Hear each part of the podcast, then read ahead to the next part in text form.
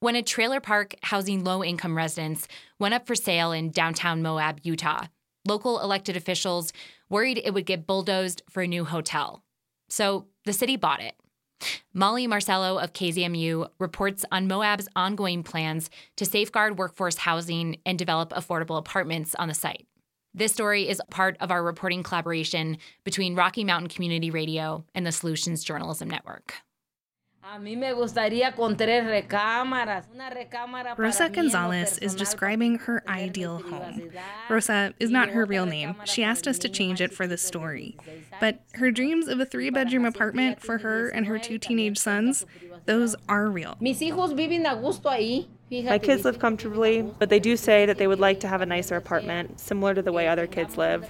Right now, we live pretty tightly. They're in a one bedroom trailer. Her 16 year old sleeps in the living room, her 19 year old in the kitchen. He has a sofa bed there, and I have my little room that gets wet. Rosa explains that when it rains, water leaks right down onto her bed. Her prefabricated trailer is well over 50 years old. Maintenance crews have been troubleshooting to fix it. Rosa and her 85 neighbors who make up Moab's Walnut Lane neighborhood are familiar with leaks and other issues with their aging trailers. I have heard that they have plans to build some apartments for people who live in Walnut Lane so we can move into more updated and better housing. We want something better. Rosa's landlord is Moab City, and they do have plans to bring something better to this community, many of whom make up the backbone of the tourism industry here. Rosa works cleaning hotel rooms. Her neighbors work in restaurants and other service industry jobs. Like her, many are Spanish speaking immigrants. I really do want people to understand that we value our workforce community, that we value people that are cleaning the rooms and that are serving our meals. And that Moab's Mayor Pro Tem Tawny Knuteson Boyd She's speaking to me in a busy downtown area, not far from Walnut Lane. From here, we can see a luxury hotel whose construction displaced residents from a different trailer park several years ago. When the Walnut Lane property was about to go on the open market, Knuteson Boyd said she worried a hotelier would scrape the trailers that were there, and the people that were living there would find themselves without a home.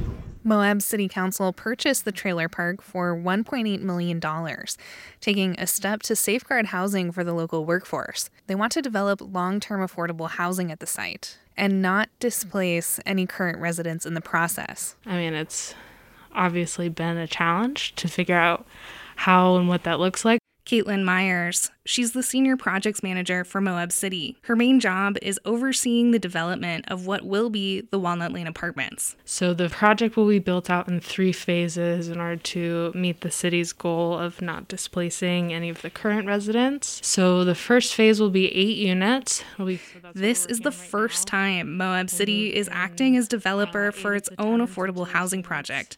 They want 80 units of multifamily housing, which would more than double the current density available with a trailer park and be restricted to the local workforce. So I think the fact that the city purchased such a prime piece of land within downtown that will be like permanently restricted for people mm. that live and work here, I think that's huge.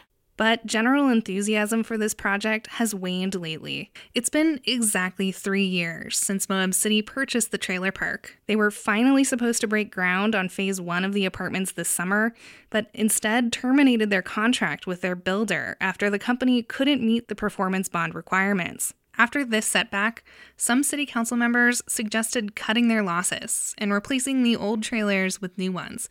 Others are still pushing for a longer term solution. Myers projects the Moab area will need 700 more units of housing by 2030 across a variety of incomes. We do need the density. Like we want a, an opportunity to provide more housing for residents that need it, and the only way to do that is to build multifamily housing.